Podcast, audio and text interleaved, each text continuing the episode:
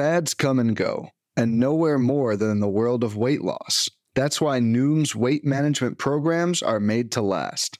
Noom uses science and personalization to help you manage your weight for the long term. Their psychology based approach helps you build better habits and behaviors that are easier to maintain. The best part? You decide how Noom fits into your life, not the other way around. Sign up for your trial today at Noom.com. That's N-O-O-M dot com to sign up for your trial today.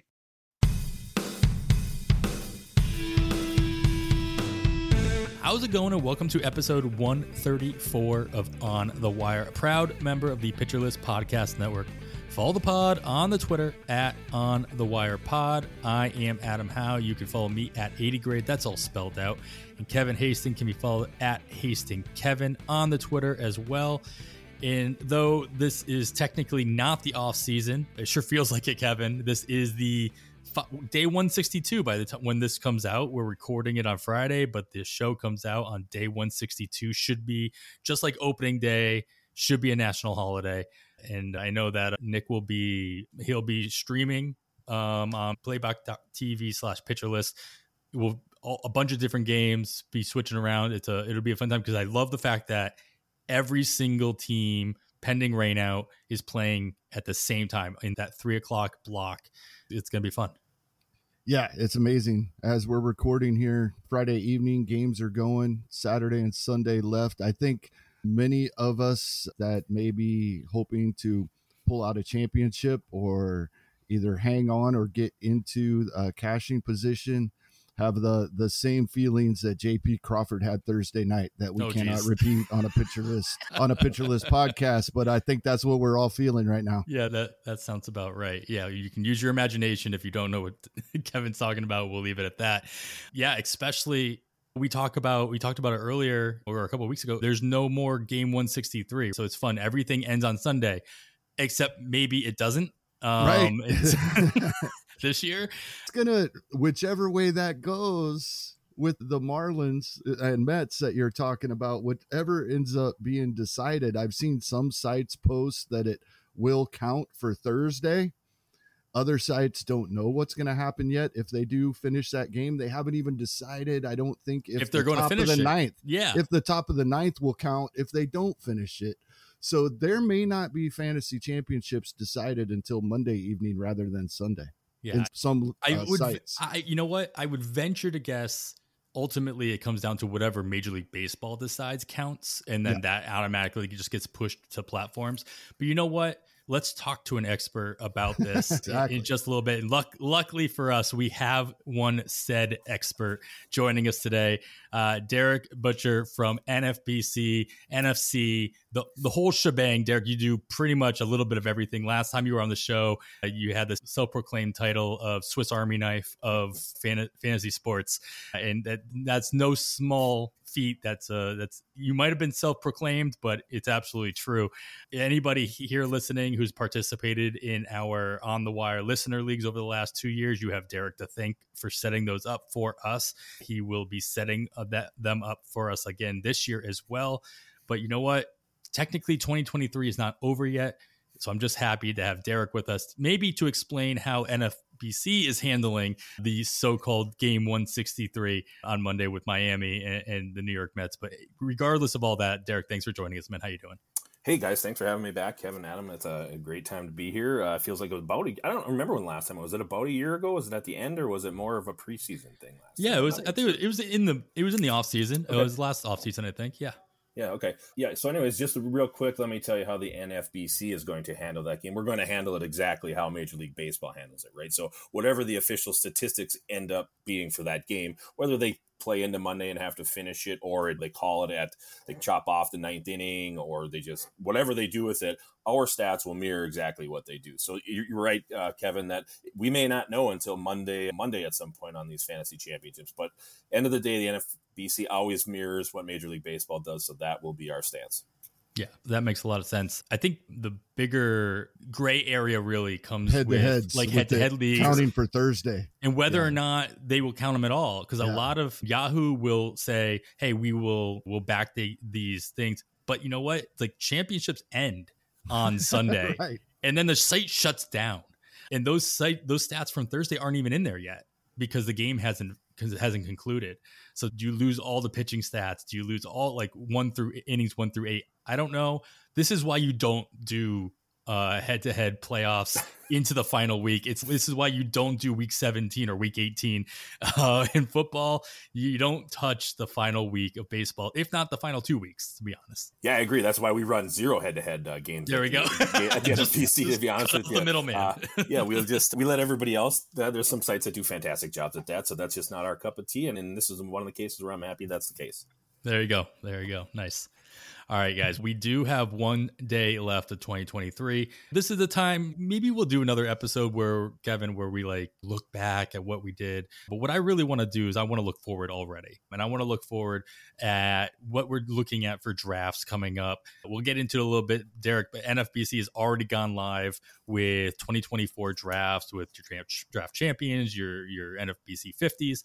And we've got some questions revolving around some bigger news items that happen happen throughout the course of 2023 season and what that's going to do to impact the d- draft status of said players. So we're going to talk about a couple of those things in our news section and then we'll get into some of the fun formats that you can already sign up for at NFBC. I know that there'll be other sites out there that are going to open up their things sooner than later once the season ends, but I love the fact that Darik you've got things going on in 2023 hasn't even ended yet.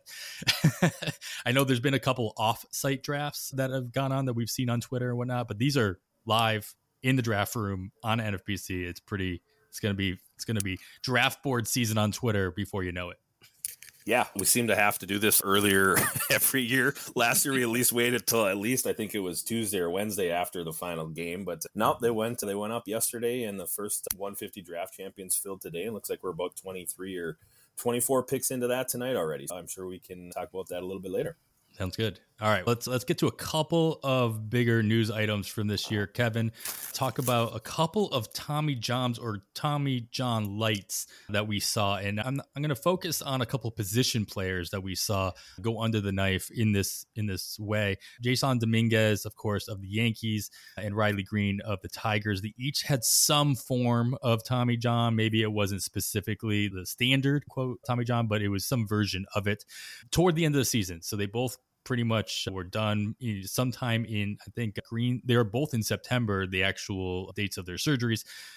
Where do you expect their draft position to start and end by the time March rolls around? So talking about like drafting them now in October, November versus March when we have obviously more clarity on how their surgery went, how their production, how they're they're doing in their rehab and all that with Jasson Domínguez, they're saying nine to 10 months. That puts it actually post. I've seen some people say around the All Star break. You can say around the All Star break, but that's kind of after the All Star break. And for someone as young as him, I don't see the Yankees having him come back as a designated hitter before he can start throwing.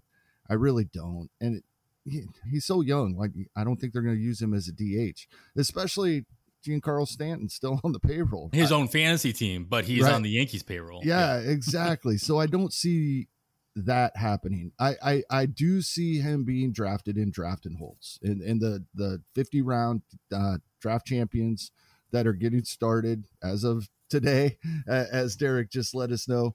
He, he's probably going to get drafted in the later rounds and may move up a little bit if we're getting good news on what's going on as we get into March.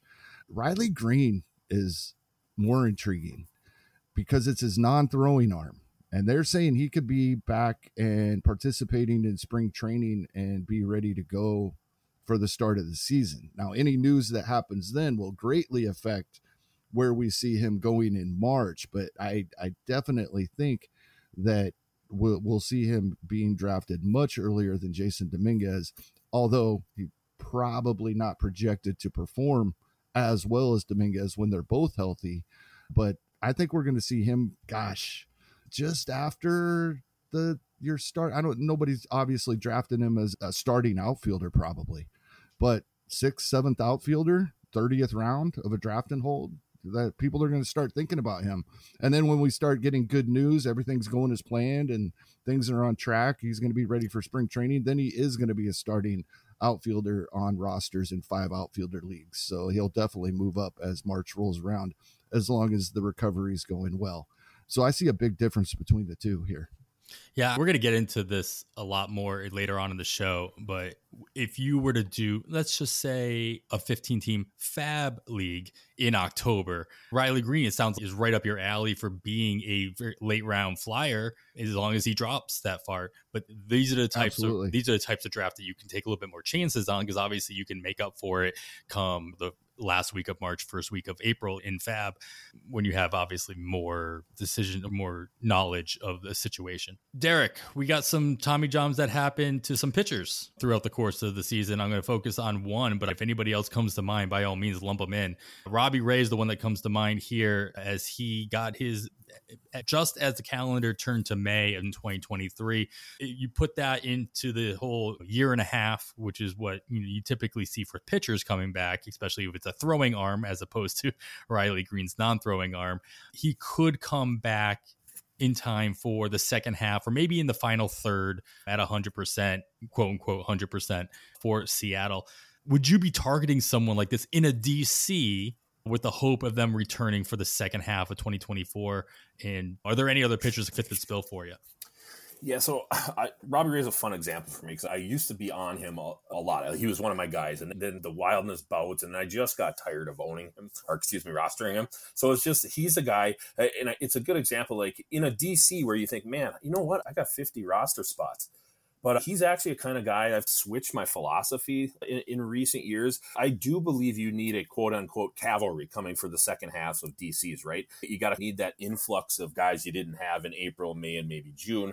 However, I think Robbie Ray is the kind of the wrong type of player for that in the fact that we again it's a Tommy John story, so it's an injury thing, and you're inviting injury onto your roster no matter what. Now, again, you're right. Maybe he comes back June, July, uh, somewhere around there for the final third. But boy, that's a big that's a big ask and a big if already, right? So you're not having him for three or four months. Possibly he comes back. You still don't know what you're going to get, even if he comes back. I would rather take shots on young rookie type pitchers where you don't even know if they're if they're going to be on the ro- uh, on a roster come the entire 2024. However, I'm trying to think of a guy maybe this year that came to mind. Maybe like a maybe Grayson Rodriguez isn't the right example because he started and got bombed, sent back down, comes back up, does better. Guys like that where the we think the potential is there. They're young. They're 22. They're 23. Yeah, Andrew Painter, perfectly, like you said, they're a guy. This year would have been a guy I would have used that strategy on. Where I'm thinking if he doesn't start in the bigs, at some point they're going to need him, and that's a guy I would like to have some shots at down the line. Where even though I may waste a spot on him and he doesn't come up all year, I feel better that if he does come up, I'm going to get a lot more. So many things are team dependent at that point. It's so hard when you're drafting in November, December to know what's going to be happening with teams six, seven, eight months later. So to me, I'm done inviting injury type things and waiting for guys and hoping they come back. Uh, I, would rather just use bullets on young guys that hopefully get there but might not. Uh, and again, maybe that's just me uh, getting just killed by drafting Jacob mm-hmm. Degrom here. The name was going to come up after a year, so that's that probably is part of it. And uh, so I, I, actually will speak to Jacob Degrom a little bit later. But to answer your question, Robbie Ray type pitchers coming off the tee, I'm just avoiding that. I, I just don't want a part of that. Yeah, that's fair. I, I, typed in Andrew Painter here at the last second just because I remembered, of course, Andrew Painter. Not only did he have all the hype coming up going mm-hmm. into 2023 drafts, but he also had Tommy John. He had Tommy John about a month prior to Robbie Ray. He is obviously a few years younger than Robbie Ray. So, Darik, I'll let you answer first. So, if gun to your head, do you pick Painter or Robbie Ray? It, it because they're in such a similar situation, but obviously talent is a question, production or lack thereof is a question.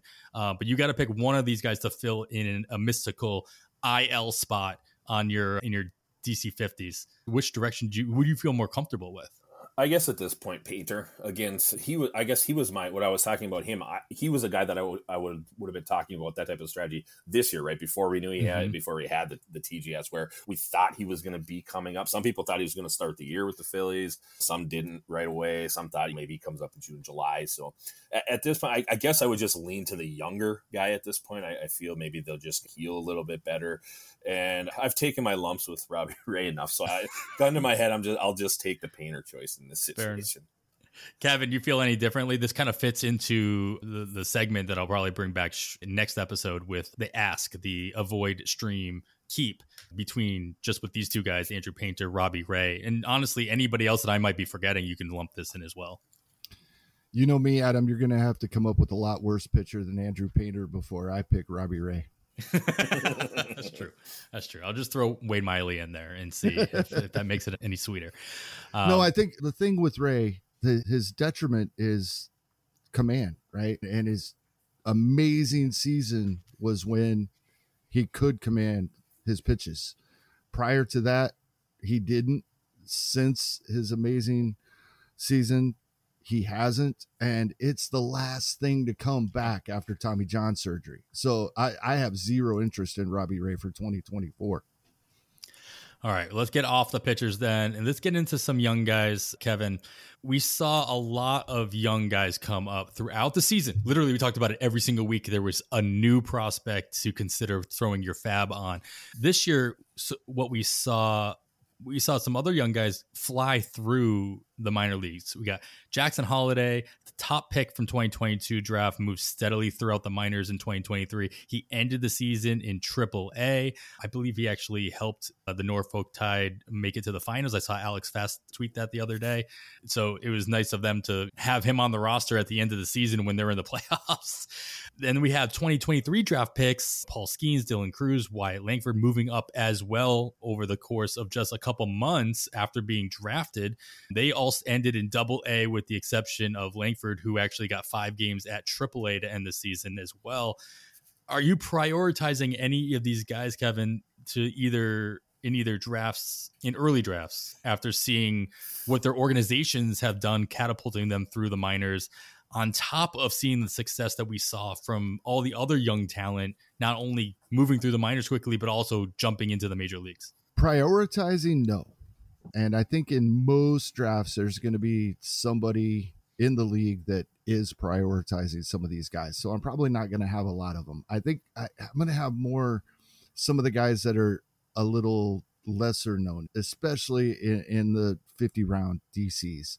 Uh, I think I think we have gotten to the point where we do want to take a shot on a couple of guys, but I, am going to look at guys that I I think have a shot that I don't have to take as early as some of these guys are going to go. Jackson Holliday, I, I think, will start the season at the major league level. He's one of these guys that could win Rookie of the Year and earn a draft pick right? Wyatt Langford, maybe as well, as crazy as it seems. We have to be a little careful on some of this late season movement, right? The lower the level, the earlier the season ends. And some of these guys, more plate appearances, more innings pitched means moving them up or waiting until Arizona Fall League. We have to be a little careful about that, but guys like Wyatt Langford, uh, he could very well be Texas's shot at getting a draft pick because yeah, he's been amazing so far. The Paul Skenes, Dylan Crews, it's I feel like this is probably unfair, but when I see Dylan Crews, I automatically think Spencer Torkelson. Right? He was the best college bat we'd seen come out of the draft in a long time at the time, and it took him two or three years to get to get uh, make his adjustments at the major league level. I see that coming for Dylan Crews. Paul Skenes pitching, probably not drafting these pitchers, at least in most leagues, I think there's going to be somebody more interested than me. If they slip through the cracks and start dropping, then yeah, absolutely, I'll take a shot. But I think they're going to go higher than I'm willing to go. Yeah, I think we mentioned this before. It's it's so difficult slash rare i feel to see a pitcher win rookie of the year in general that i don't think the pirates have enough of a I don't think they have. I don't think they would have enough confidence in even somebody as talented as Skenes to come up from day one and just and just mow everything over through throughout the course of 2024 without any as much as a as a hiccup that would keep him from winning the NL Rookie of the Year. I also am biased because the Pirates have their AAA team in Indianapolis, yeah. and I w- wouldn't mind going to a game that he's starting there. Hopefully, he spends a little bit more time there to give myself the opportunity. Darik, same question: Are any of these guys or anybody else because of what we saw in 2023. Now, this is really just reactionary as well. The way I'm putting this is that we, again, we saw so many talented players come up and do well. Like some of them obviously didn't do that well and had to be sent back down or option. But I do feel like overall we saw names come up.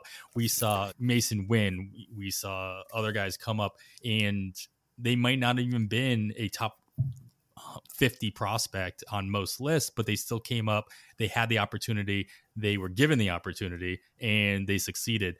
Does that change the way that maybe you look at prioritizing these types of players, especially in early drafts where, in theory, you can take advantage of the unknown? Yeah, so I'm on uh, uh, on Jackson Holliday and Wyatt Langford big time. I, in my long running dynasty league, I actually made it a priority to to acquire both Holliday last year and, and, Langford this year after I was able to do. And I just love everything I see about both of these guys. One Holliday, the shortstop, I think he's going to stick there. I think most people feel like he's going to stick there. There isn't anything in his way in Baltimore at shortstop. Gunnar Henderson can definitely move over, play some third base. We've seen that. So I, I think the sky's the limit. Jackson Holliday to me reminds me. How you're talking recently about these guys reminds me of Bo Bichette just the whole demeanor plummeting up through the or just firing up through the minors and could have that type of impact. So I'm very excited about Jackson Holliday And then Langford as well. I just there's nothing blocking him in Texas. Honestly, there's nothing in his way. You got one decent really outfielder there. Leody Taveras is Leody Taveras, and you got uh, Adolis. But all these guys are they are all ARB guys, and I, am just excited for these two. And Skenes, uh, okay, Crews. I, I, feel very much the same. Kevin made a great. I, that's an awesome comp on Crews. I thought that was very funny. I, I didn't think of that myself, but once he said it, it made a ton of sense. So I.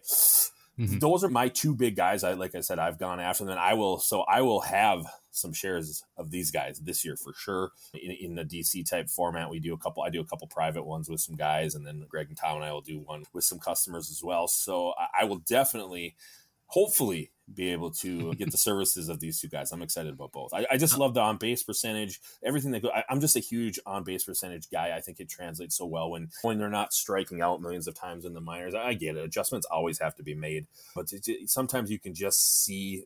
I'm a, still a big eye test guy, even as a fantasy and as much as analytics has taken over everything. I'm, I'm still an eye test guy sometimes. It maybe if it's the coin flip thing and, and he passes the eye test, that's a big thing for me. I liked your comparison with Jackson Holliday and, and Bo Bichette, and not only just because of the position and the production and all that, but there's always something to be said about the lineage, yep. about have about being in the game your entire life.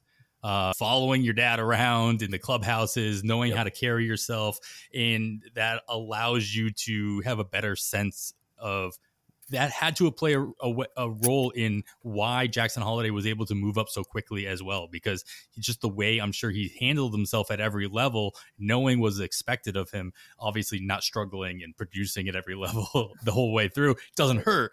Um, but obviously Bichette had this had the same upbringing as well. So when you are surrounded by these major leaguers your entire life from the time you were born, you you learn a thing or two, and it helps translate as long as you have the talent to go along with it.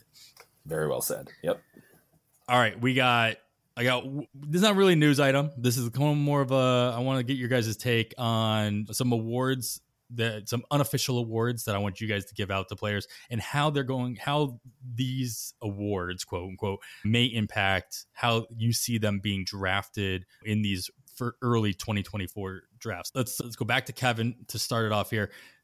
Kevin, we're looking at your biggest breakout pitcher and hitter, and on top of that, the are you buying them to continue the breakout, or are they more of a one and done, and you're going to be avoiding them? For my hitter, it seems crazy, but I'm going to the catching position, and some would argue his breakout actually came in 2022, but William Contreras with his full time gig in Milwaukee has been amazing batting average that we don't typically get from a catcher. Not as much power as we saw in 2022, and he's still got 17, 18 home runs, but he had 20 and far less plate appearances in 2022. But just all round statistics and close to 600 plate appearances from a catcher, racking up the runs and RB. Uh, I I really like William Contreras, and going into 2024, right now on the auction calculator, he's the number one catcher in 15 team two catcher league for fantasy baseball. He wasn't drafted in the first seven rounds of mm-hmm. the meatball draft, and five catchers were. Realmuto, Will Smith, and Adley Rutschman all went. They went within four picks of one another in the fifth round, the second, fourth, and fifth picks of the fifth round. And I, I think those are probably the top three in a lot of drafts. Francisco Alvarez went late or middle of the sixth, and then Sean Murphy early of the seventh in that particular draft. I would take William Contreras over at least three of those five. And if he's going to be available, I don't expect him to be available outside of the seventh round. I think there was probably a little bit of oversight here. And the catchers in general went later than last season in this particular draft. But if I can get William Contreras in the fifth or sixth round, that's I'm all in on that. And for pitching, I went Kyle Bradish. I think this is one of those. There's a lot of people that were a year too early. We we had we had a, it was Todd Whitestone last year was all in on Kyle Bradish, and a lot of people were, and he was disappointing. But he has performed in 2023 and quietly. I think, of course, we know what Kyle Bradish is doing, but I don't know if people realize just how good he has been for fantasy teams and I think he might be a little undervalued still going into 2024 as well. So I picked a couple of guys that I probably aren't the biggest breakout uh, the way you had them listed, but uh, they're guys that I think are still going to be um, good values going into 2024. All right, Darik, same kind of question. Breakouts only, hitter, pitcher. And then at the same time, a breakout doesn't necessarily need to be somebody who is going to do well in 2024. They could still be in a void. So 2020, 2023 breakouts and whether or not you will be jumping back in and paying the, the freight that comes with that or or probably avoiding. Yeah, so first, let me just give quick props to, to Cody Bellinger on the rebreak because I, I, had left him. For, I think a lot of us had left him. For I thought dead, about so, him too. Yeah. yeah, so props to Cody. That's not my, my, my pick, but I, am glad to see him back. It's good. It's just it's great for fantasy baseball and MLB baseball to have a good player find himself again. That Be was good. great. Yeah, yeah, exactly. Perfect. but I'm going to go with Corbin Carroll. I know that's, that's an obvious one, but once he settled in at the end, he was going third round, fourth round, main events, early fourth, depending on the guys picking. But think about this, guys. If somebody told you at the beginning of the year that Corbin Carroll was going to go 286 with 116 runs, 25 homers, 75, 76 RBIs, whatever he has at this point, and then 52 steals, where would you have taken him? The 52 steals alone yeah, is right? the top two rounds. Top yeah. Five, yeah. yeah. Yeah. Yeah. Let's just say he settled in a beginning of the fourth round uh, is basically where he ended up. Tonight we had the DC and we'll talk about the whole thing later, but he went fourth overall tonight. And I probably would take him third. That's just, I, I just, when a, you know, young guy, 22 comes out and everything's there. The on base percentage is over 360, and it's his first year, and that's something that that's just a big deal. Uh, again, to me, I'm an OBP guy, I think, because that just helps you everywhere. It just translates across the board. I this guy just doesn't seem to have a ceiling at this point, and man, is it fun to watch him run the bases. So that's my hitter. Again, I, you're gonna you just mentioned about having to pay the freight. Now you're having to pay the freight. Yeah, yeah, top three so pick. You're, yeah. yeah, you're paying the freight in 2024, but I think he, I think I'll do it if I if given the choice on, on some situations. And then my pitcher is just it's just Justin Steele. You look at it, you watch him. Nothing is like eye popping, right? He to me, it just he goes out there, he does his job. None of the peripherals scare me. His hit percentage was around 33, so it's he wasn't super lucky. He strikes out only a batter an inning or so, but there's nothing wrong with that at this point. He keeps the ball on the ground. He's just one of those guys that he wasn't drafted in some leagues. He was a free agent in, in, in some of the early leagues. He just wasn't getting drafted. And to come out 27 years old, I like I, I, look at him as just like a crafty lefty. I was trying to think of someone to comp him to, and I know I would just screw it up and I wouldn't give you the right name. So I, I just I'm going to comp him to himself. I'm excited. This is a guy I would take as a 15 teamer next year. I would look to him as depends on how I load up. He could be a second, uh, your number two SP if you your do SP things the right yeah. way, or for sure if you get him as an SP three, man, that that could be a, a, really nice rotation. So I just liked watching this guy pitch this year, and so that's my my my pitching breakout, if you will. Yeah, I wonder. I kind of wonder how the way he's ending this season is going to impact him in drafts, especially early ones. People always love to say, "Oh, look at the second half. Look at how they ended the year, etc., cetera, et cetera." He sure seemed like he ran out of gas in the last couple starts as well. That could just be a way of getting whatever kind of discount yep. somebody who is in the running for Cy Young could possibly get you next year. But it's something to consider as these once the final once ADP actually gets put out, when you can start realizing why is this guy being drafted at this point. These are the, these are storylines that are going to get forced into the narrative once once those things become available. All right, let's go back to you, Kevin. Now we talked about breakouts. Let's talk about some busts, some some players that again disappointed through the 2023 season, whether it's based on where you drafted them or where other people drafted them, whatever you want to base it on, whatever a bust means to you. And then on the flip side, are you buying that this is bust is a permanent thing, or can they bounce back a la Cody Bellinger in 2024? I'll start with the hitter again. And this hurts because I love watching this guy play baseball. But Vladimir Guerrero Jr. Uh, in main events was had an ADP of 11 overall first round pick. And yes, 26 home runs, 94 RBI it is fine. It didn't kill you, but it made him the 11th value most valuable first baseman, not 11th overall Role pick. Left yeah. 11th overall first baseman. And what really hurt was the batting average. We know it came down to a, a, a bit last season. It dropped even more. And we, we've always thought about Vlad having the power with the hit tool. And it that we just didn't see this year. 263 batting average. Once again, it doesn't kill you, but we wanted to get help in the batting average category in five by five roto leagues from Vladimir Guerrero Jr. and we didn't get it. He you you can say that 672 plate appearances uh, of a 263 batting average helps stabilize your batting average because that that is a little higher than what we need and it really can help stabilize it. But we really thought he was going to help boost it. And we, when we're taking players later in the draft, it's okay. I can take this guy because I have Vlad up top, and that just didn't come to fruition. He ended up giving us the value of a late sixth, early seventh round player, and he was taken in the first round. That when it's that early in the draft, I consider that a bust. Will he bounce back? I think so. I really do. I, I it, it, he's doing the same thing he's always done. Hits the ball really hard, takes a lot of walks, doesn't strike out, doesn't hit the ball in the air enough. And when he did do that uh, a couple of years ago, when when they were playing, it's almost like he knew. Oh, we're in Dunedin and and Buffalo. Buffalo. Yeah. all I got to do is hit a for with the power I have. All I have to do is hit a pop fly, and it's going out of the ballpark he's got that power. He needs to do that everywhere he plays, right? and, and I, I, think he's still really young, so I do think he'll bounce back, and I hope he drops in drafts because I'll take a shot on that. Pitching, there was a lot of choices here, and that and I I thought about several, but I kept coming back to Cristian Javier. He was the twelfth starting pitcher off the board in the main events for 2023 and with it, he was drafted as early as the second round, never made it out of the fourth round in those main event drafts. And he's like the 138th ranked starting pitcher on the auction calculator.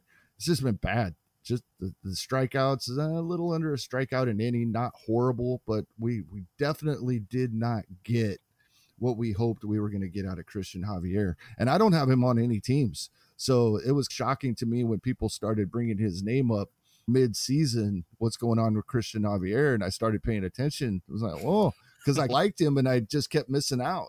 It was one of those times that it's better to be lucky than good. I, I wasn't missing him on my teams because I, I was good. I, I was lucky he was being taken before I would grab him. But yeah, disappointing. Again, I see a bounce back, but I don't know how much of a bounce back It will definitely be league dependent. I'm sure in some leagues, there'll be somebody in there that's a believer. Houston Astros, they know what they can do with these guys. I, I buy into that a little bit and I'll be interested. But in leagues where somebody thinks he's going to do anything close to what we saw in 2022, he's going to be drafted before I'm willing to draft him. And the home run to fly ball rate, we know that is so volatile. And that's what's really killed him this season. So that's why I'll give him the benefit of the doubt in many instances. I'm just afraid there's going to be others that give him more of a benefit of that doubt than I do. Yeah, I would venture then you'll probably get him in 12 teamers, maybe not as much in 15 teamers. Exactly. There's just more bodies in the room to bring the odds up that somebody likes them a little bit more, or at least is willing to give them more of a benefit of the doubt than you are at, at the moment. All right, Darik, same thing.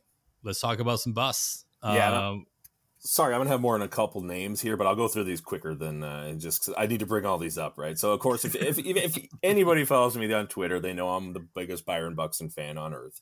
Just another lost year. I, I it's so frustrating as a Twins fan. I, guy can't play center field. He did not play an he did not play an inning of center field this year. It's if he can't if he's DHing and he still can't stay healthy. I, I don't know, man. I, I love this guy. He has carried the Twins in certain stretches where he defensively and offensively, but I just think he's broken, and I don't know. I I say a prayer every night to hope that he can stay healthy again for us, but I'm just not sure. So I'm sure next year I will end up with some Byron Buxton, but I will not have as much as I have had in these past couple years because I just he I was getting him fifth, sixth, seventh, wherever I had to take him, and, and it just was a, a bad choice. And my teams with him suffered because that. Another guy I want to bring up, who I actually am going to be back on next year, is Taylor Ward, one of my favorite guys from this year. Just uh, again the injuries and, and the last one obviously being fluke, getting hit in the face and missing the last two months, just as he was starting to get hot. There's the one guy I'm going to be back in on for sure, 2024. So Taylor Ward is going to be a, a, one of my favorite picks next year. I think he will come cheaper than he did this year uh, when I thought he was going way too late. Then we'll go. I, I mentioned him earlier, Jake DeGrom. Uh, just to me, we never know, but if he is healthy, to me, he with a bullet is the 1.01. Now you can argue that this year he wouldn't have been because what Ronald Acuna did, I'm not sure what a pitching line would have had to look like to be better than right? what Ronald Acuna did. but it, yeah, in a normal year, to me, when he's healthy, he's that good. And I'm a very non-risk averse drafter. I like to throw it out there. I, I want to finish first by a lot, and I don't care if I finish last if I don't finish first. Now I, I don't like sit on teams and not put in lineups and do FAAB, but there's just times you put rosters together and it just doesn't work out. So I had some teams this year with DeGrom, Buxton, Ward, those teams. It, it didn't work out. Let's just say my that. Gladi- yeah. my gladiators had Buxton and Degrom, so that yes. didn't work out so well. you know what the silver lining is there, Kevin? Is we don't have to worry about drafting until 2025 now. So that's actually my silver lining. I'm going into next yeah. year. No Degrom drafting in 2024 for me. That's good. Uh, and then let me say real quick, Joe Ryan, he wasn't a bust. But boy, he, it really made me sad as a Twins, you know, Twins fan watching him because you sometimes he goes out there and he just looks amazing, and then there's times you're sitting there watching. It could be the very next start. You're like, this next pitch is going to end up in the left field bleachers. You can sometimes you just watching the guy and it just it's crazy. So he makes me sad. He wasn't a bust. He had 190 plus strikeouts and 100 57 innings, I think. The ERA 4.3, that that hurt. The whip was fine at 1.15 or whatever. But just as a Twins fan in general, that made me sad. The one thing I will say I did right all year, and maybe it wasn't me, maybe it was just other people doing wrong, making me look right, is I did not have any Dylan Cease, and I was off Dylan Cease. I just didn't believe in last year. And so thank goodness that was the one thing I got right. He was a bust. I'm not, I will not be back in on Dylan Cease at all. I'm just, I, that's a guy I'm done with. I, I had him two years ago, not 2023 or not 2022, excuse me, 2021. I didn't, so I didn't have him any sure. in 2022 where he was actually very good. Just guy, I'm just there's too many other guys around where he's going to go. I believe that would interest me much more. So I'll be no Dylan Cease in 2024. Yeah, I really tried fair. to trade Dylan Cease prior to the season in my keeper league, my home league. But when you are on a site called Pitcher List, people get really leery when you're trying to dump a pitcher. I couldn't get rid of him. nice. I don't know if they just didn't realize that was the case with me, Kevin, but I was able to trade Dylan Cease oh, nice. um, in a package that got me Mookie Betts. So oh, I, was, I, was I was okay oh. with that. I was yeah.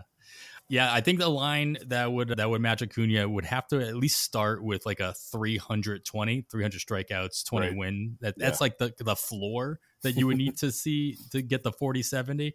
But the, yeah, and I am honestly, it is maybe embarrassing to say, but I am shocked that I did not realize that Buxton not only did not play center field, he didn't play the outfield. Didn't play. It He- didn't play. he didn't play the field. No, he didn't play at all. Uh, so he will be util only going into 2025 Correct. on every format, on every platform. Yep. I don't know a platform that would give him something for that. So yeah, that'll be fun to figure out or not have to figure out in in in most cases.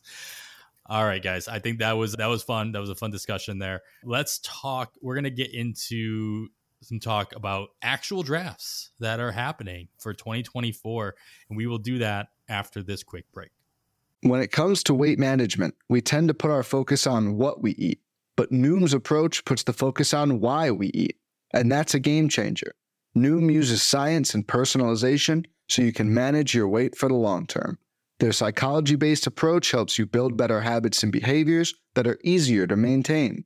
And they help you understand the science behind your eating choices and why you have those cravings. Noom's personalized courses are easy to follow and will help grow your confidence with tools you can put into practice on day one. The best part? You decide how Noom fits into your life, not the other way around.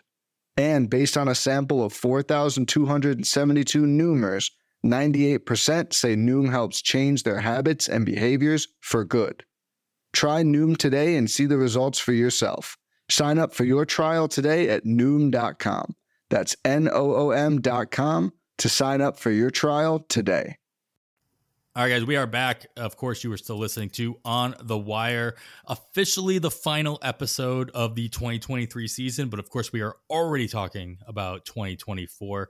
We are here with Darik Buchar and, of course, Kevin Hastings by my side. Derek of the NFBC is already signed up, filled, and went live with multiple draft rooms on the NFBC site.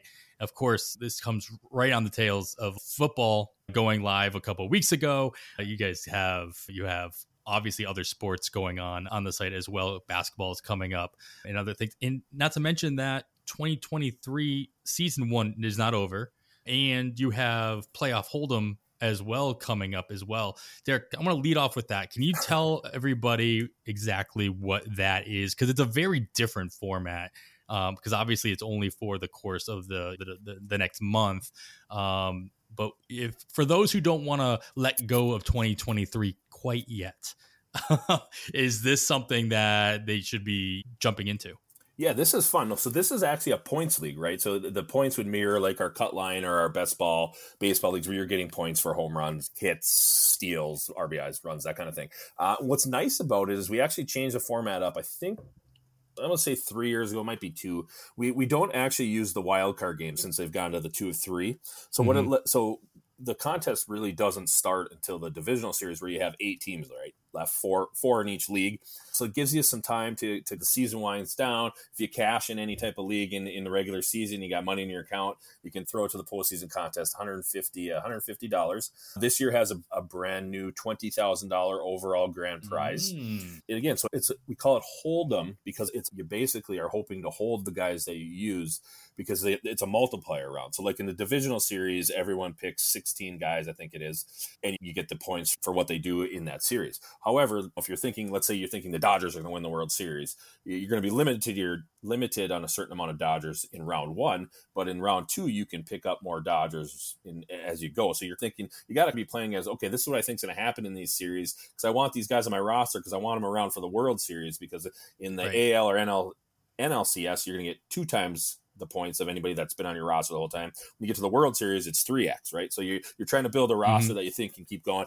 Now there's some parameters again on how many you can use from each team or whatnot, but it, it's a fun thing. It, it's a good thing for the postseason. It's not 150 dollars. It's not a killer. You're not paying 500 bucks or something. So it's just a fun ending end of the year type of thing.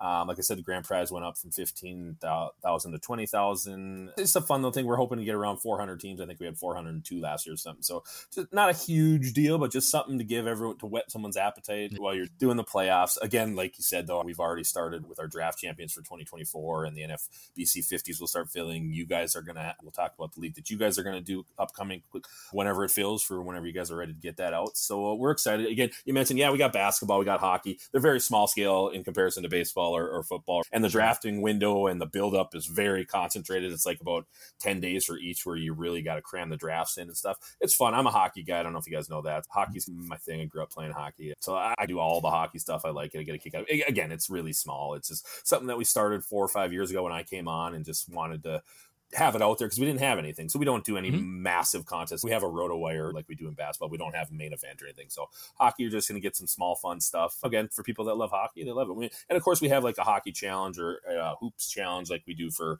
the, the diamond challenge in baseball or whatever. So we got those kind of things where you're doing salary cap stuff. They're not drafts. You're just sure picking your teams based on salary cap. So that that way, at least you can get all the people that you want under one roof. You're not having to worry about in a draft. Just always trying to have something out there for everybody, right? Price ranges up from 25 all the way up to our huge stuff in baseball and in football. But again, just trying to be out there and, and get people to the site and providing a place for people to have fun. Yeah, it's definitely fun, and I know Kevin and I, at the very least, will be involved in. At least, if the last two years are any indication, that's not going to stop.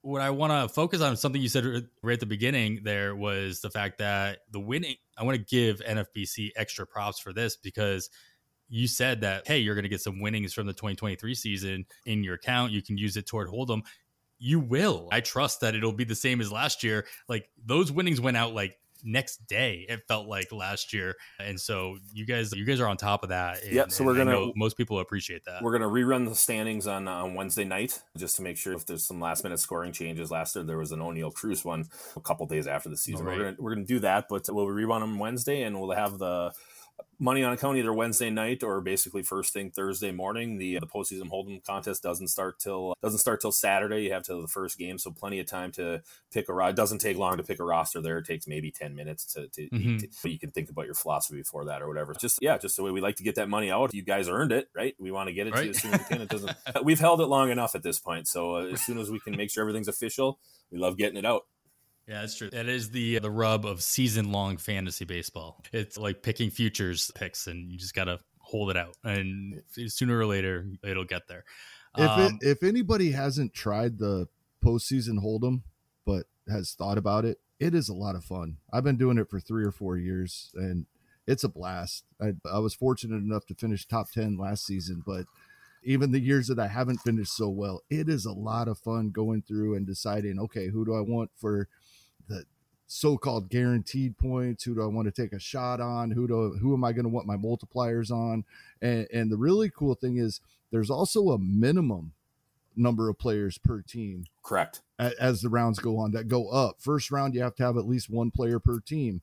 Second round you have to have at least three players from each team i believe. And and, and that makes it really interesting too. Who am i taking from the teams that i think are going to lose or and, and, it, and it's and just Kevin, a blast. I love the postseason. When you mention that too, you still have to fit into our roster parameters too, right? right so yeah. you, that's a big deal strategy. Is it Altuve that you're using from Houston or Alvarez because you have to you have to figure out what you're going to do at the spot. So yes, you're right. It's fun. It, again, these hold'em ones with multipliers are fun because as you progress through the playoffs, every little thing becomes a big mm-hmm. deal, right? Every little yeah. walk or every little run scored, every little RBI make, matters that much more. So you're right. It's fun.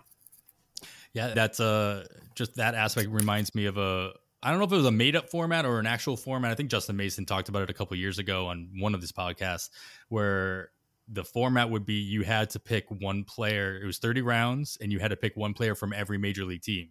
You still had the roster constrictions that you were talking about. Like you still needed a first baseman, second baseman, middle corner, whatever. That sounds but you, fun too. But you could only pick one player from every major league team. And I, I have not had the confidence yet to actually participate in said league. I'm not sure if I would even want to do a draft, but it just sounds like a really fun experiment, if nothing else. So, with that in mind, Darik, you guys introduced the Gladiators last year. Those were extremely successful from what I can tell. They filled up really quickly. They were done by January. They were so popular, you guys didn't even do a second round of them, which I don't blame you guys. You have enough things going on throughout the course of the season. They were done by mid January 11th, I think was. I think last the last draft. one was the last one. I think was January 15th, but that sold 15th? out way in advance. So And yeah, you're right. Yeah, yep. Well, that league it was People, it- yeah, I mean, people filled that last league. on one first. purpose. Yep. Yeah. I'm sure that was by design by the the 15 guys that signed up for it. What we got going on for 2024? If you can give us any kind of preview on any kind of things in the works in the pipeline that we you don't have you didn't have in the site in 2023 or before. Okay, so l- let me just uh, talk real quick about the Gladiators. Those will be coming back in November, and we have to wait on those until we actually flip the site over for 2024 so that the position eligibilities all line up correctly for 2024 because there's no bench or anything in, in that format, right? It's just 23 straight guys. So we can't have somebody drafting someone that they think can, they can play at second base, but really can't. It, it, Uh, in the DCs in the 50s with 50 man rosters, it's a little bit easier that we can do that. We tell everybody that if you're drafting right now, before the site is actually flipped over, so if you're doing draft champions right now, like the one that starts tonight, or NFBC 50s, or even the league that you guys are going to start, Adam and Kevin, you will see 2023 position eligibilities in the draft room. Now everyone knows our rules on how what they'll be for 2024, but you do have to keep an eye on that yourselves, and, and we do let people know that once they sign up in the league league starts, I post in the draft room. I send everyone an email. So people I think are pretty cognizant of it. But we can't just do that for the Gladiators again because there's no bench. So it could screw something up. Plus, it's in a big national tourney. So those will be out there in November. Again, uh, they'll fill up fast. And I, we're, it's going to be a little bit bigger this year. So there'll be more teams in it. I, I will say that. But I'm guessing they'll be done by probably still mid January or for sure by be sure before February. So if you're going to do the Gladiators and you missed out last year because a lot of people did and they were w- hoping we did a second one, I do not believe we will do a second one this year because there's just other drafts that that kind of need to Mhm. fill as well. But it was such an awesome thing, and they, it guys, it came from a bunch of listeners I was on a Friday night Zoom call with, and they said, Mhm. "Hey, could we try this?" I'm like, "I guess we could try it. Let's see. Well, like, how much should it cost? I don't know, fifty bucks sounds about right." And all right, all right, we'll throw it together. We'll see what happens. And actually, when I put it out there. Greg was a little mad at me because it had a seventy five hundred dollar grand prize and a pi- prize I think of twenty to twenty five thousand. Are you kidding me? "No, we're going to do that," and and it was funny because honestly, like 10 days later we had so many signups he's i Yep. can't believe this thing is so it, it was just great. It was awesome because it, it's nice right? You draft your team and i know guys just hit them on their my teams page right? Once you draft them you never have to touch them again you don't do anything. Yep. you can hide them and you can look at them once a month or something. So it was a big success. So yes those are definitely coming back no question about it. Be a little bit bigger tourney this year and i, I can't wait. People love doing that. And pretty much everything else is, is going to be the same and we're not really changing up a lot of stuff. We're going to have the main event same prize pool for the main event same for the rotowire we're expecting. All of our big ones draft champions same thing. The one thing that we are going to do this year uh, and let's say i'm 99.9% sure we are going to I, I shouldn't i don't know if bring back is the right term because we've never actually had drafts for this but in 2020 prior to covid basically shutting everything down in march we started a contest which we called the solo shot which is going to be Oh, a national contest. It's very akin to our silver bullet in football which means owners only get one entry into the contest. You cannot have multiple entries. We lock you down at one and it's a, it'll be so it's just it's basically a national contest. I think the price is going to be a thousand dollars is which we had it set up for in 2020 we had 118 signups by the time we had to shut everything down. Once it came back we decided to do we just had to take it easy that year in 2020 we tried to bring it back for 2021 and it, it just didn't get the signups it needed. So we haven't done it but i think there's a huge contingent. A bunch of these gladiator guys said they'd love to love the format. Some of them play the silver bullet in football where you got the one shot so you're only playing once against a in football like a chad schrader or a nelson souza Mhm. like that. Same thing would be in baseball. So i think we're going to do a smaller we'll probably just try and get 120 teams so basically eight leagues of 15 what we will have the rosters will be a little bit bigger. They're going to be 34 man rosters i think is what we're going to go with and there will be less FAAB there's going to be FAAB probably only once a month. That's originally how it was set up. So basically, six FAAB periods with a little bit bigger rosters, Okay. 34 guys, and a, a solid price point. Thousands, no, not chump change for people. No, so sure. It's, but I think it'll have a nice, it'll have, it'll get a nice grand prize. It'll be a nice prize pool, and I think it's going to give people a just a, a, chance to feel like, okay, I got one shot, but nobody else has more shots than me. So let's Mhm. see who can play this. And I think it. I I have a very good feeling that it's gonna it's gonna take off because I know there's about 10 or 15 guys that were clamoring for it and that said, yeah, people are going to do this. So that's the one thing we're going to do. We, we will call it solo shot. Again, I'm 99.9% sure it's it'll be out there once the site flips over. And I'm actually pretty excited to run it. Yeah, that's interesting. Nice. I just like the fact that you're able to not only create new stuff with the Gladiator, but also go back into the vault, if you will, and bring back fo- formats that you had once in a, for a very specific reason, right? Yes. You had it in 2020 and bring it back a couple years later and see it be successful, which it sounds like it, it definitely will be. Yeah, it's also interesting just the idea of only having one shot because, of course, even with these gladiators, there's a maximum amount of teams that you can do, but it's not one. No, it's, it's not. It wasn't. And, and, at a very approachable price point of 50 bucks, uh, you, there was very rare to see somebody just do one of those. Same thing with the 50s or even the, the 150 price points on the DCs, which again are, as we keep talking about, are already live and, and filled in this one that we're about to talk about. So let's get right into that. By the time this goes live on Sunday, I would expect this draft to have gone a little deeper than what we're about to talk about. But uh, you gave us a little snapshot of of the board, and it was I would have assumed that it's at probably a little bit further along than what you sent us about an hour ago. But anything what, what, what's interesting about this board so far in your eyes eh, you, you, want to compare it to 2023 or just compare it to what your expectations were this is by no stretch of the imagination an adp it's one draft people Correct. but it's still the only draft board we got so far so of course we got to try to dive into it even yeah. just for a little bit yeah, so let's it's at it's 29 picks through, so we're waiting for team one to make their last pick around two and first pick around three. But let me tell you the first round, anyways. I think listeners will get a get a kick out of that. And and you're right, by the time you this goes live, uh, I'm sure we'll be through 15 16 rounds of this draft so the we will put the first probably six rounds out on twitter so people will actually be able to take a look uh, once they hear this live but right now it doesn't change the fact that here's the first round ronald acuna jr bobby witt 2 which i did make a call i did once Ohtani went down and bobby witt just was crushing every night. I made a post into one of the DM threads I'm with some guys, and I, I said Bobby Witt Jr. is going to slide into number two, and a lot of people didn't believe me. We got proof tonight that the first in the first draft, Bobby Witt, Witt Jr. Wait, Darik, was it you? Are you in this draft? Did you no, just want to make me. no, which would have been great. I'd love to be in this draft, but no, sadly, it's not me. But I think just with some of the things, he's almost at 30 50 at this point. One Again, of each. Yep, sky's the limit. Sky's the limit for him, I think. Um, Julio Rodriguez went third. Corbin Carroll went fourth, like I mentioned before. Then followed by Fernando Tatis Jr. at five, Mookie Betts six, Kyle Tucker seven, Spencer Strider at eight, which is a little bit higher than I thought he'd go. But it, again, NFBC drafts pitching should never starting pitching pick should never really surprise anyone.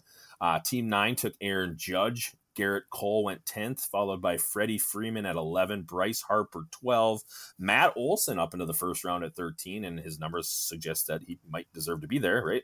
2023. Yordan Alvarez 14, and then team 15 on the turn took Trea Turner and Jose Ramirez. Yeah, the you cannot kick Freddie Freeman out of the first round. No, like no I, matter I what, it's like it's just it just it won't happen. Like it's the most consistent. Like we thought we'd say that about Trout forever. You haven't said his name, not surprisingly, but like Freeman is just that guy. Like at the in the back half of a first round, whether it's twelve or fifteen teamers, he finds his way to stick there. Kevin, anything about that first round? We never get to talk about first rounds on this show. I know. So this is uh, great. What is there anything surprising about and I can't imagine why Acuna won't be like the unanimous number one for a while unless something crazy happens in the offseason that I'm not even I'm, I'm not going to talk about that.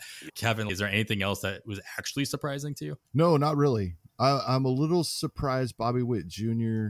did go second, but like Darik said, I've been thinking the same thing recently. I'm like, yeah, he might end up one short in one of the two categories, but 30 50 on a team that he's going to hit second in the lineup as bad as they were, especially at home, they do score runs. They're a top five run scoring team in the league, as bad as they are at home. Kauffman is that good of a, a run scoring environment. It's just bad for home runs.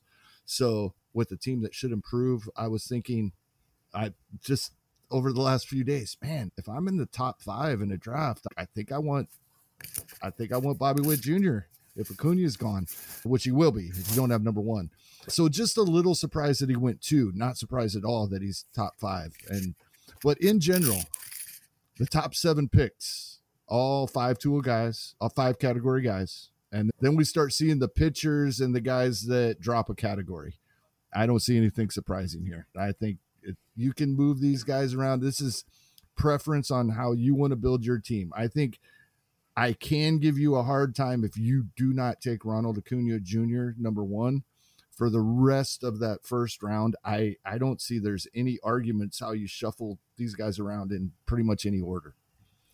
Yeah, that's a good take, Kevin. I, I, think you're right on. Nothing here surprises me at all. Again, I can see why Bobby would Witt. It doesn't surprise me because i that was my call. But I, I think yeah. Corbin Carroll right there, same type of numbers. Corbin Carroll gets on base more at this point. I think that's something mm-hmm. Bobby Witt can work on and get better with. And like you said, his team's going to progress and get better, which is only going to help his counting stats. Uh, to me, the, the tiebreaker is the shortstop position versus uh, versus outfield. To me, I, I like that. I like that getting that just guy I can plug in at shortstop and just never worry about outfield. I know you need five, but uh, I think there's just some things, other things I can concentrate on. Again, I'm not gonna. If you take Corbin Carroll second or even Julio Rodriguez second, I'm not gonna bat an eye. It's not. It's you're not gonna lose. We'll probably see Tatis go yeah. second. yeah, we will. You're right. Yeah. You're right. And again, I think if in some draft, I don't know why, but somebody won't take. Somebody will get cute at some point and not take Ronald Acuna first and probably regret it. But I think you're right. For pretty much 99.9 percent of the drafts, it's going to be hard to for someone to usurp Ronald Acuna Jr. in 2024. Yeah, I think the only the thing that stood out to me on this draft board are the colors of the players on the boards, and to see Mookie Betts in blue right next to other shortstops, I think is and he won't be he won't be blue, and he won't be shortstop eligible unless he gets. He, I know he doesn't have four games left, so I think he's at six. I think he's stuck at sixteen, so 16, he's not gonna sure. he's not gonna get there, but he will be. Uh, he could be orange if you need him to be orange. So second, second in outfield next year, Mookie will be. Yeah, but just that just goes to echo what you said earlier, Derry, that those positions have not switched over yet, and they won't in, for till November. weeks, right? Yep. Yeah, yep. till November after the playoffs have concluded. Uh, so keep that in mind as you're doing drafts. Another draft, as Darik keeps talking about, and we haven't officially announced, but we will do that right now. We are going to, of course, fit, bring back our on the wire listener leagues. The last two years we've done uh, 12 team, very approachable, $50, but they are FAAB. They are a FAAB show. We are going to keep with that format going into 2024. It's our thing. I've had a couple people already DM me asking us if we were going to do. I'm like, those already exist. They're already live on the site. Go ahead and go do a DC. Go do a 50. That's fine. But this year, the one thing we are going to switch up a little bit is we are going to do both 15 teamers and 12 teamers. I'm not trying to make more work for you, Darik, but I'm hoping we can set. Hey, those. no, I, hey, I'm happy. You guys give me all the work you can. I'm happy. I love it. That's what uh, I do. So the, the first one, Darik is already set up for us. So if anybody's interested, we are going to do a 15 teamer to start off 2024. It is live right now. So if you message on the wire at on the wire pod on the Twitter, we will get you hooked up with that. The first 15 people to send me some interest, we'll get that and we'll get you guys signed up. Hopefully, we can get this filled up and we can start the draft early next week. Kevin, what do you think? I don't know if I want to. Who am I trying to kid? I'm ready, man. Who is oh, this? Yeah, let's go. You ready. did not we'll sound convincing for a second what, there, Kevin. What, by the way, wild card round of playoffs while we're drafting. That's amazing. My goal is that you'll have this draft done before you go to Arizona for first pitch. I see that happening. Yeah. Yeah, I think so. We'll figure out how long the draft is going to be, either two hours, four hours, not sure yet. But we'll if you have an if you have an opinion and you want to jump into this draft, let me know when you when you message us about your interest level. But we will do twelve teamers as well. We don't we do an overall, but obviously we don't do an overall contest with prize money. It's the quote unquote YooHoo shower, which is always fun to to give out. Um, so I'm glad you guys put that in there. But we will we will have the overall contest. It'll be two separate ones I don't, I don't think you can combine the two, a 12 teamer and the 15 no, teamer contest no, into one. No, yeah. So we'll, we will have two overall winners next year. Uh, we'll see how many uh, leagues we end up filling, but it'll be a fun time. And it is FAAB um, again. Yeah. So who does a FAAB league in first week of October? Crazy and people. That's okay. anybody that's ever thought about trying NFBC, whether it be or they hear on on podcasts about the main event or the RotoWire online championship, and it, it's a, just a little bit out of their price range. Jumping in for fifty dollars into these leagues, and with it being a, a FAAB league and us being a FAAB focus show, I there nobody will ever convince me there's a better platform to do your FAAB on than the NFBC ever. So if you want to check that out, you will fall in love. Trust me, you will fall in love with the the whole FAAB process. If you've soured on it before, give it a try on NFBC, and this is a nice little price point to be able to check it out. as with any platform, there is always going to be a learning curve. There's always a learning yep. curve. I remember the first year I did anything on NFBC in FAAB, I think it was a TGFBI league or something, but it was difficult at first to like really grasp where everything was, especially when you had been playing on CBS or Yahoo or ESPN or any of the other platforms for so long and you make that jump. But once you're in it, Kevin, I will echo every sentiment you just get. I'm like I can't do FAAB anywhere else. exactly. Like I, I, I can't do FAAB on Fantrax. Sorry, like I, I love a lot of different aspects of the other platforms, but the FAAB aspect, Darik, you guys did a great job of adding in new FAAB features last year. Yeah, whether, keeps getting better. Whether being able to adjust multiple lineups all at once or being able to copy your FAAB bids from league to league, it's just you find ways to take in the input from the users and just honestly, just like any other tech stack, it's like you take the feature request, you figure out which ones are going to are, are, are the ones that are most wanted and that are going to make the most impact. But then you do it. You don't just ignore all of the feature requests. You, you got to find out the ones that are going to make the most impact, and you guys you move forward that with whatever whatever bandwidth you have and I, we appreciate you guys for doing that. Thank you. That's very nice for saying that. We do take pride in you guys. I was a former player on NFBC before I actually you know ended up working here, so I was there through kind of it all. And uh, again, thank you for you know saying that we do. We love what we've done. We get the input and we, we find ways to make it work. You're right. It, it, what we've done over the last couple years has actually blown my mind that we were able to actually accomplish some of this stuff, like especially copying FAAB lists across leagues. I just never mm-hmm. thought that was something you could do. And for a while, we were a stumbling block because we couldn't get past the fact that you wouldn't have the same players to drop in the league. So how could you copy across? We finally figured out you had to do it on a different spot that kind of talked to the actual FAAB room. So once we figured that out, wow, it's yeah, things like that, just little things we love, and we love doing that. And you know why we love doing that is because, man, as much as we all love baseball and baseball FAAB, holy heck, can it be a grind if you have multiple teams right on a Sunday and whatever. So the whole thing is, it doesn't even if it doesn't make you take more teams, if it just gives you some of your time back to spend with your family or whatever else you like to do, that that was the thing because I know it gave me time back after I figured it out, put a t- lot of time into figuring it mm-hmm. out. Now I have more time back when I'm doing my FAAB. So it's so that that was just a thing. And, and, yes, we love doing that, and we get input all the time. Sometimes things work. Sometimes a lot of times people will be like, could you do this? That kind of just works for a one person type of thing. Yeah. It's an opinion. We can't really put that across. But again, input is always good because that's where the good ideas come from. Somebody bringing something up. So, of course, I always welcome it. And you do mention the FAAB. I'm going to send you guys, I can't remember if I sent it to you last year, but maybe I've, I'm going to do an updated video anyways, probably in a couple weeks, just showing all the things you can do with FAAB the waterfall bids, how you copy across, how you use your universal watch list now to populate stuff, and it, again, just time saver. So I'll put a new one together uh, using new names and stuff, whatever, and I'll get that to you guys for sure, so you can put it out on your Absolutely. site or to your use to your guys in your league. So that just I the more people that know how to do it, the better. Absolutely, yeah, absolutely. All right, guys. We I think we gave the NFBC enough of a platform to talk about how great everything is. we, we talk about whether Darik's here or not. It doesn't really matter. So I'm glad, happy to happy to talk about. It. Is there is there anything else that we didn't really touch on though, Darik? Before we move on to the final section of the pod, as far as like things that are happening at NFBC that we're not aware of. Not really. I think we've got Greg and Tom and I aren't the most quote unquote creative website people, if you will. So there's some, I think there's some people in, in, in Minneapolis doing some backside web stuff. You might see some kind of update changes, not in functionality so much, but maybe just making things a little bit prettier and stuff on the eyes. Some of our stuff is antiquated and, and I'm not a guy that cares much about that. I just want the functionality. I just want to make sure things work. How things look aren't necessarily my cup of tea, but we'll probably get a little bit of a tune up in, in things like that. So if you see some things in the next few weeks, don't panic. Everything else is going to work normally that it does. It's not going to change draft rooms or signing up or anything like that. It's just going to maybe add some colors, some more photos, that kind of stuff. All right. All right. Good. All right. Let's, we're going to talk about a couple strategies revolving around some of these early drafts that are already available. We are going to do that after this quick break. All right, guys, we are back. We have been at this for almost an hour and 15 now, guys. Let's, we're not going for any records tonight. Uh, but at the same time, we got some more things to talk about. We talked about how the NFBC already has these drafts live. We're talking about specifically the ones that are live to the public are all draft and hold styles. We have draft champions, which are your 15 teamers. You have your NFBC 50s, which are 12 teamers. They're called 50s for multiple reasons. They're $50 to enter, they're 50 rounds.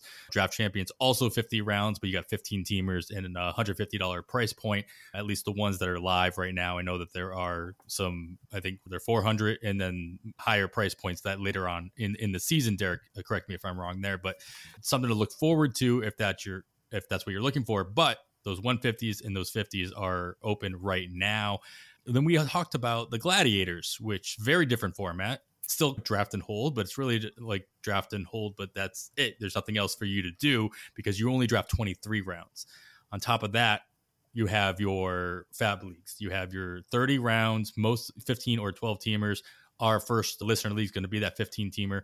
So, very different formats in the realm of strategy, especially when it comes to the rounds between 20 and 40 in the case of the DCs in the 50s, what kind of players you're targeting, what kind of players will get pushed up in a draft. And we'll have multiple episodes throughout the course of the offseason talking about different strategies in more depth. But what I wanted to get, pick your guys' brain about each one is this is the final game of the of the 2023 season by the time you're listening to this game 162. So I want to talk about the final round of each of these three formats that I just outlined and where your attention might be going in the 23rd, in the 30th, and in possibly the 48th, the 50th round of a DC or a NFBC 50, if you will. Kevin, starting off with you, I'm going to go in order in which we have it listed on the outline. So we'll start with your draft champion. So I'm going to stick with only these 15 teamers as well. The final round of your DC is going to be pick 750. Final pick is 750th player off the board.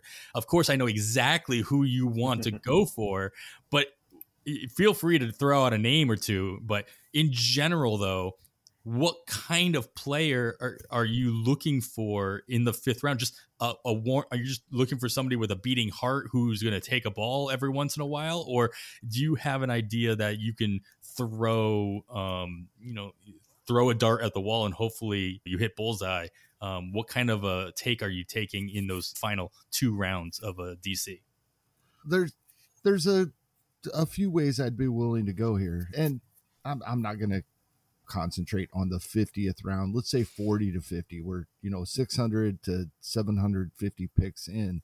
Uh one yeah uh old boring veterans that nobody likes but's going to be around uh, elvis Andrus, he won't be there that late but like he was this year. pretty close to that late yet right yeah some someone like that that at the end of the year when everybody else on your roster is hurt you can throw in there and get something out of them that's great. We talked earlier in the show about with the prospects. I i think the ones i'm going to be interested in are guys that not everybody is on. That's going to then be draft dependent right? Who's a prospect who's guy in, in your draft mm-hmm. right? Who's in that room and somebody that hasn't been really flashy. He's 21 years old and he hit 270 and 14 home runs and a couple hundred plate appearances over, over the course of this se- season. Someone like Bryan Ramos is someone I've been following because I, I am in several dynasty leagues and he's someone that has been available and I picked up throughout the year and he ended the year with a couple hundred plate appearances at double A. And as Chris Welsh has been bringing up lately on his various podcasts, level doesn't mean a whole lot anymore. It doesn't seem like. Um, so maybe he, if, if things go well, throughout the 2024 season, he gets that call at some point. We saw it with so many guys this season.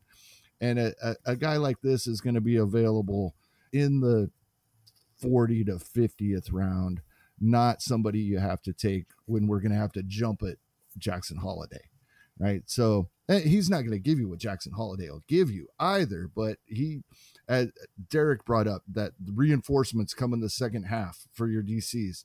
This is somebody that, or someone like him. We're putting names on these guys eh, in October, but Bryan Ramos or someone like him is someone I'd be interested in the late rounds of a DC. Yeah, that makes sense. You're not going to get like a name that I want to put in here is somebody like Cade Horton, who we've talked about on the show as a possible late season call up for the Cubs, who never got the call up for the Cubs. So yeah. he still hasn't made his debut. But this is the type of, in my mind, that's somebody that maybe you can get him in the bottom, the back 10 rounds of a DC now.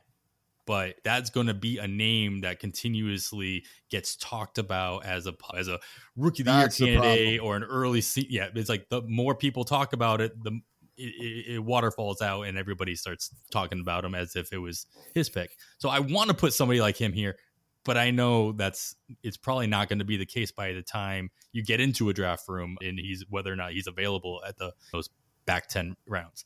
Darik, are you of that same ilk where you're willing to take that risk in the late, rounds of a DC or you just again want somebody who's going to be playing baseball and you know that they're going to be playing baseball?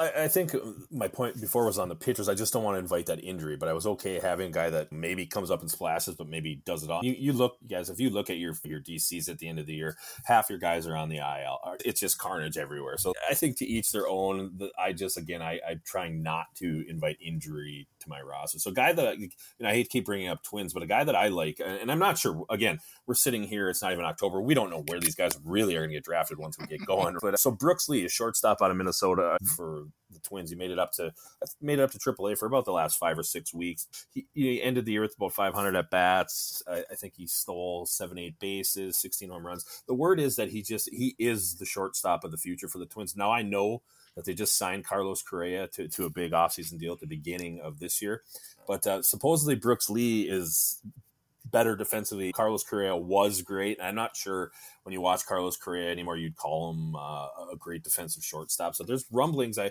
there's a guy I trust that's quote unquote with the Twins. The talk is now that Jorge Polanco will not be back. The Twins have an easy buyout. He's just he, he he'll be gone. He was good for the Twins. They they signed him early through his RB, so they they got real cheap out of him. But I I think they're done with him. There's talk that when Brooks Lee's ready, he's going to be the shortstop with Carlos Correa moving over to third base in moving Royce Lewis to second base, and they're going to find a new position for Julien because you watch Julien, he can't play second base defensively in Major League Baseball. So whatever they do with him, I, hope they find a spot for him, whether it's left field, I don't know, maybe at first base. I, I, don't know. I think his bat can play well enough anywhere. The Twins, when they were good, had Doug Mientkiewicz at first base for a long time. Uh, he got the job done. You know, hit 300, wasn't a power hitter, but it, it worked enough because of the other pieces. They need Buxton back. Let's. I mean, he's hopefully still a part of this a part of this future. But I'm excited to see what they do with Julien, and then they still got to decide what they're doing with guys like Wallner and Larnach and Kirilloff, who just can't seem to stay healthy either. The, the guys like that, where they you don't know exactly where they are, but you can.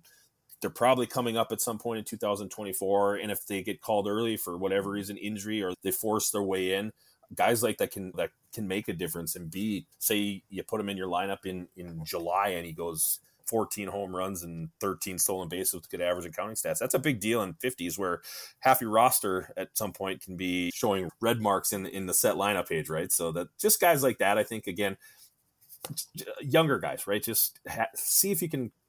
You're not going to hit on all of them. No one, none of us are good Oh, enough sure, to do that. No not. way. Just to feel that you have that cavalry maybe coming is always making you feel good. I love that you started this off by saying that you didn't want to invite injury and you picked a guy that will only benefit from the injuries that the Twins will provide I know. between Correa and Lewis and Buxton and Kirilloff and all the other guys you mentioned. Yeah, Brooks Lee will be up. And it won't be necessarily only because of his bat. It'll be because of the lack of bats that are able to be swung by the injuries that the Twins seem to continuously build up, especially on the hitting side of that lineup. It was definitely a common theme of conversation that we had throughout the course of the season this year. And I don't think most of the players that you mentioned aren't there's no end in sight, unfortunately. I would say, as far as health is related. Hopefully, I hope I'm wrong on that. Yeah, I, hope I hope every single one of them is a baskin of health the rest of their career. I don't ask that of anybody. All right, let's move on to the 30th round now. We're talking about our 15 team FAAB Leagues. Again, very different mentality you go into with these final picks. In my mind, especially if you are going to do a FAAB League in October or November, where you there's so much unknown, there's so many free agents, there's so many roles that are unknown, whether it be all the way down from closers to the starting second baseman of team X, Y, and Z. There's a lot of things that you just simply don't know. I think the one thing that be beyond uh, free agency, the one thing you do know, I think in in most cases, are who is going to be your SP one, two, and three on every team. Like you have a general idea of the most talented pitchers, it, what kind of role they're going to have. Yes, there are a couple down at the uh, toward the bottom. You're not sure if they're going to start the year off in the bullpen or maybe they're the SP5 or they're fighting for a job. But I think in my mind, the free agency um, plays more of a role in the positional players fighting for that starting role or that everyday role or the more impactful role. So, in my mind, where I'm going after is I'm probably going to be targeting a position player who could end up finding his way into an everyday role or a role in general that we didn't already think. So I'm looking at somebody like Orelvis Martinez in, in in Toronto, who has not made his debut yet, but had a pretty monster power year in the minors last year. And so I see him in the same ilk as what we saw. And this actually goes into another point I'm going to make later. As a reminder, if you are if you do reference ADP or any other stats like that, pull that now before the NFC BZ uh, flips over because you're going to lose it. You can't go back and get it. There are, I think, there is a site that that has been tracking the main event ADP and does that uh, as a third party. But if you do utilize that in your research or whatever you're doing in the off season, you might want to pull that now if you haven't already. You'll have it until the site flips over, so you'll have it about as long you as the postseason. Yeah, as long sure. as the postseason's going. But we saw and I was looking at the early ADP from last year in October into November. Elly De La Cruz and Spencer Steer fit the same mold. They were going around pick. They had an ADP of 450 in in those early drafts as well. Obviously, Elly De La Cruz was more for the upside. Steer fits this mold of what I'm talking about, like this guy that looks like he's going to walk into everyday playing time. It looks like he has a role unless the team makes a major move in at that position. Now, Toronto, in this case, more likely Matt Chapman is going to he's going to walk and he, he might sign somewhere else. Martinez has a clear opening to get the call up early on in the season, if not first couple weeks of the season, and as long as he runs with it. But this is also FAAB. This is also a, a format in which you can make changes. You're not stuck with these players. You can take more risk, is what I'm getting at. Kevin, do you see yourself eh, in a similar mentality where you're willing to take more risk with this last pick for the upside? Or again, is it more, are you going in a different direction? No, I agree with that 100%, but I might even do that a little earlier, late 20s. I've gotten to the point where the catching position has gotten better over the last season or two. And I put a name out here. I put uh, Freddie Fermin, Kansas City Royals. I think I'm still in on getting a early catcher. I'm not going to be so caught up on grabbing my second as early as I have the past couple of seasons because we got guys like Freddie Fermin. I think will be available, and I think other players are going to do the same thing. So it depends on where you are, right? Oh, do I need to take him in the 29th or uh, sure. do I have a late draft position so I can get him early in the 30th round? But I, I think I'm to the point where I'm waiting on my second catcher again.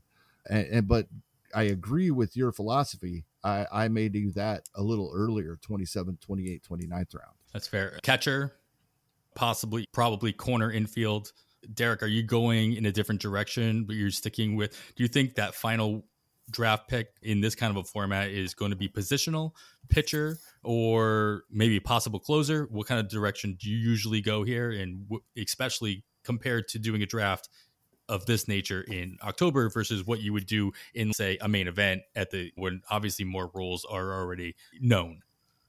Yeah, I'm usually a, pitcher round 30 type of guy. And, and, part of that is just because I almost, I'm very anal on leaving the draft with 18 hitters and 12 pitchers. I, when I leave it, do I veer from that one? Sure, I, I can if the things fall. But I like to have, I really like to have my 11 pitchers in place probably by round 24, 25 at the very latest. Then I'll take some shots on some hitters that I like late. And that last pick, like, you know, 30 round draft, I just look back at some of the early RotoWire stuff uh, that I had just had notes on from before.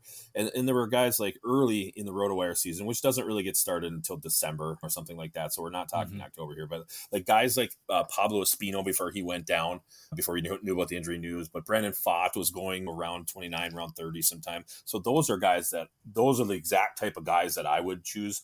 just because okay, if if they somehow break camp and they hit and and everything clicks for them, man, you got yourself a heck of a deal. Now in, the, in those two cases, did not hit for these guys that took them, obviously, but that's ex- almost for sure what I like to do. Maybe if I, but with Kevin saying, maybe if you have to push them up to around 29, then I got my 12 pitchers, then I'll probably take a hitter. But I, I really like to get my 18 hitters and, and, my actually 14 hitters and 11 pitchers done by round 25 is what I shoot for. Then I take some shots on some hitters that I like.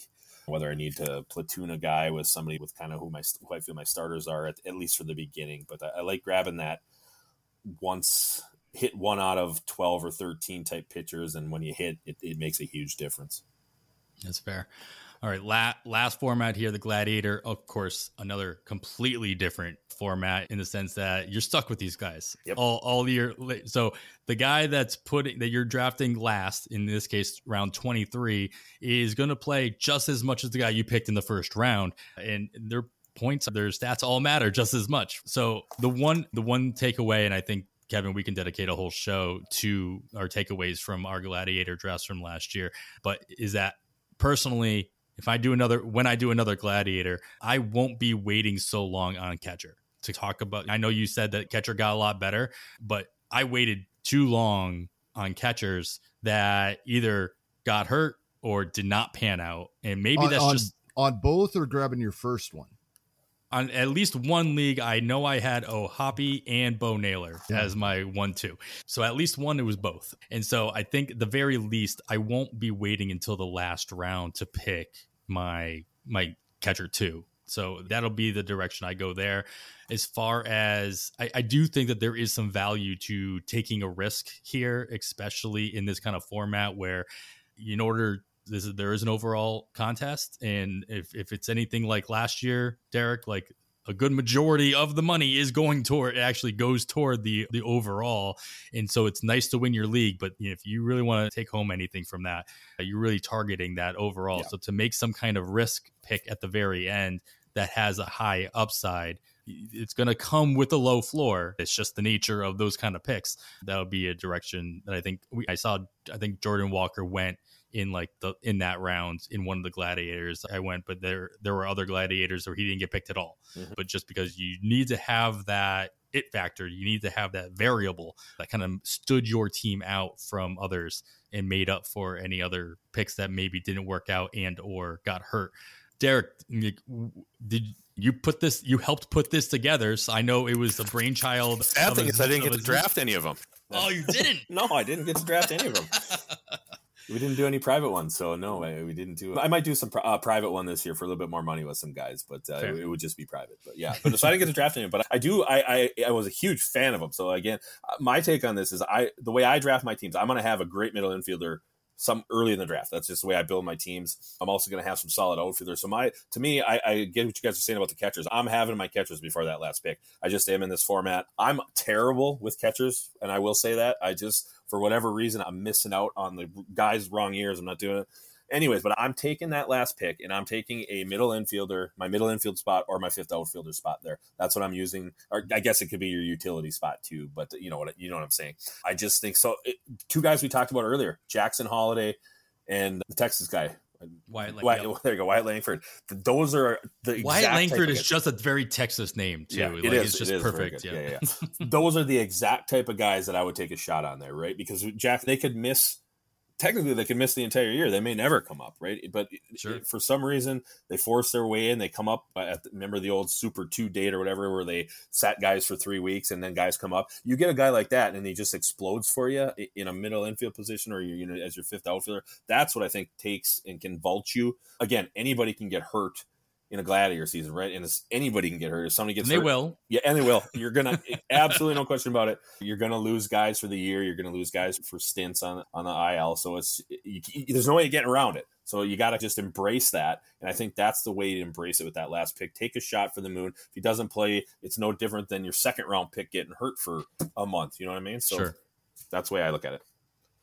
Kevin, do you have any other different philosophy here based on your experience from last year? Yeah, I took too many risks uh, and, and too many in the same league, right? Like I talked about Jacob DeGrom and Byron Buxton in the same league. That just in hindsight, I can't believe I even considered that. But it it, it was all about ah, right. If it works out, it would be amazing. But so, I I think a guy like Michael A. Taylor, and again, not doesn't have to be specifically him, but old, boring. He's going to be out there. Not necessarily every game. This is where I think is going to be interesting for me when I'm looking more into these gladiators. He put up amazing stats in less than 400 plate appearances because he does spend a couple IL trips each year, but usually not major ones. And when he is healthy, his defense gets him out there because he's an amazing defender. Somebody like that's going to be a contributor in four out of five categories. The the one category being batting average is, is his particular category that he'll hurt you in a little bit. But I think somebody he wasn't drafted in a single gladiator last year. I looked it up. He, he hmm. wasn't drafted into gladiator. I am sure there's a lot of players in gladiator leagues that would love to have those 20 home runs and 13 stolen bases in place of somebody that hasn't played since week three right now. That's the kind of guy I'm going to look at late. I agree with Darik uh, on some of the young guys, I but I think they're going to go a little earlier than that. Probably. You're you won't. You may not have to jump super early, but you're not going to be able to wait probably till the last round. Somebody's going to take that chance. So I think I'm going to fill in with a, a few. It, seems weird saying a, a, player with a 400 plate appearances is safe, but I think in the Gladiator, somebody like that is, is what we need. And to your point, yeah, he's going to finish with a 220 sub 220 average on the year, but on 400 plate appearances or at bats, that doesn't hurt you as much. It's like what exactly. we talked about with catchers putting up that kind of an average. Yeah, it's going to happen. It comes with the territory, but at least it doesn't hurt you as much as if he did play 600. Uh, that that hurts a lot more.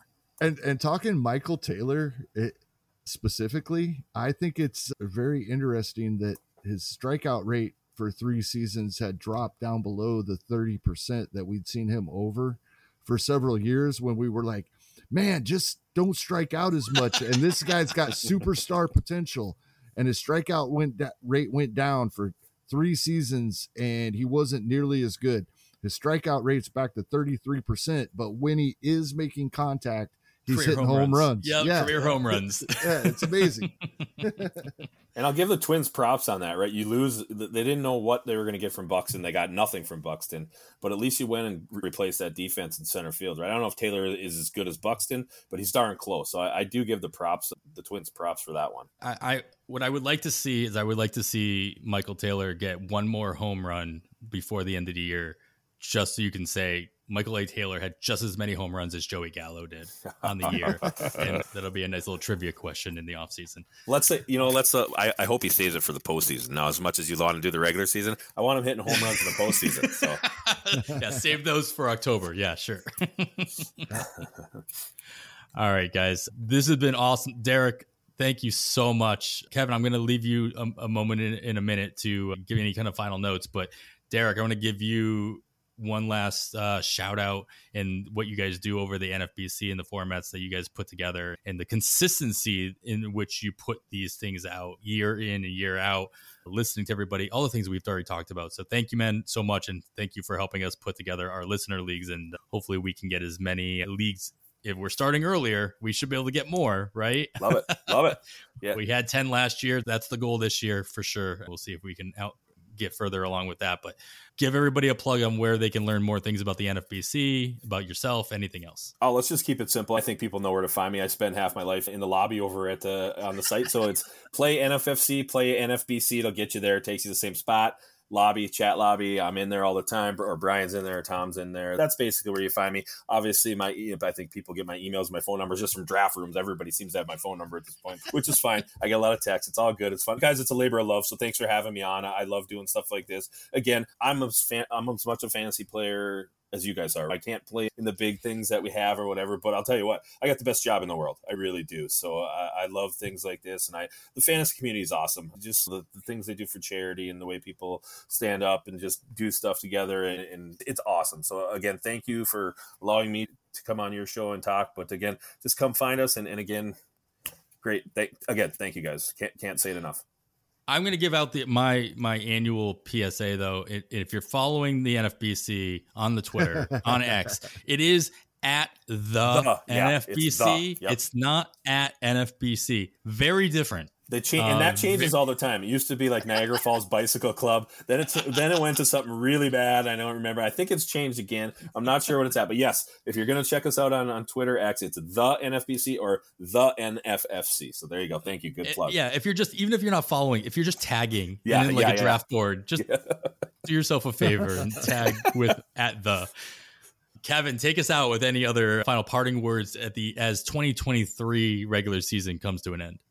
Good luck, everybody. If you're sweating today, uh, you'll be listening to this Sunday morning right before the games get started, probably. Good luck taking it home, and hopefully, we don't have to wait till Monday to, to find out who wins our championships. But ha- have a great day. Enjoy it. Yes, yes. Congratulations to all those who made it all the way to the to the gold gold medal stand.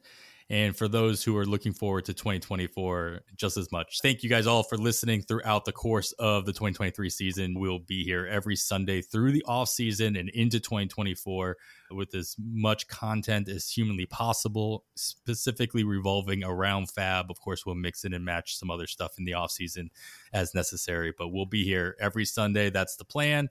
So keep subscribing, keep reviewing, keep commenting. Let us know what you want us to talk about, what you want to hear throughout the off season, and we'll make it we'll make it happen. So that is going to wrap it up for episode 134 of On the Wire. You could follow myself on the Twitter at 80 grade. That's all spelled out. Kevin is at Hasting Kevin. And of course, follow the pod itself at On the Wire Pod. I'd like to thank our guest, Darik Buchar, one more time. Follow everything he does at the NFBC on the Twitter. And thank you so much for joining us again, Darik. It was a blast. After all that, I am Adam Howe on behalf of Kevin Hasting and Darik. Thanks for listening, and we bid you goodbye.